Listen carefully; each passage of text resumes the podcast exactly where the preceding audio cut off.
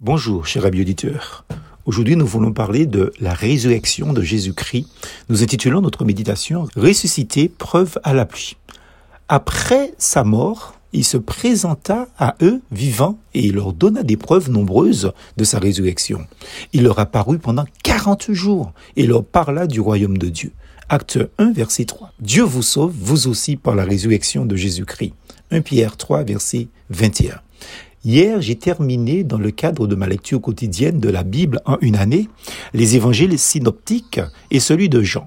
Aujourd'hui, entre guillemets, j'attaque le livre des actes des apôtres. La première chose qui me frappe, une fois de plus, est l'accent que l'auteur du livre, Luc, met sur l'importance de la résurrection du Seigneur Jésus-Christ. C'est le cas aussi dans les évangiles et surtout dans le récit de Jean. Idem dans les prédications des apôtres. Prêchons Christ crucifié et Christ ressuscité.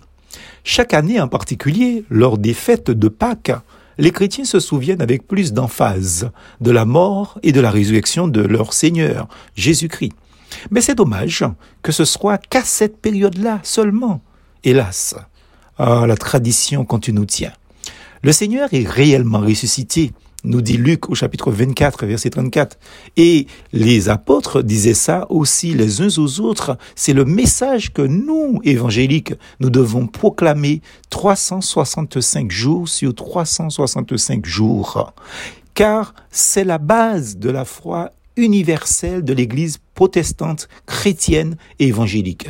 Elle affirme non pas un leurre, ni une fable, ni des niaiseries, mais l'authentique réalité historique et objective de la résurrection de Jésus-Christ par laquelle Dieu sauve le croyant qui s'approche de lui. Croyez ou pas, cela ne change rien pour nous croyants, car c'est une réalité. On ne change pas l'histoire. Si on ne croit pas à la réalité littérale, entre guillemets, pas symbolique, de ce fait historique, on n'est pas non plus un chrétien évangélique, car on n'a pas la foi biblique et évangélique en Jésus-Christ. Donc, tout le reste, comme l'affirme l'apôtre Paul, est vain. 1 Corinthiens chapitre 15 verset 14. Et si Christ n'est pas ressuscité, notre prédication est donc vaine et votre foi aussi est vaine. Faisons-nous de ce point de la confession de foi un élément central de notre foi, de notre vie. En tout cas, cet événement historique était clair pour les apôtres. Je cite Acte 3, verset 15.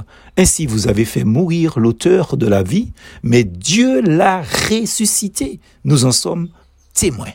Plus force en Jésus.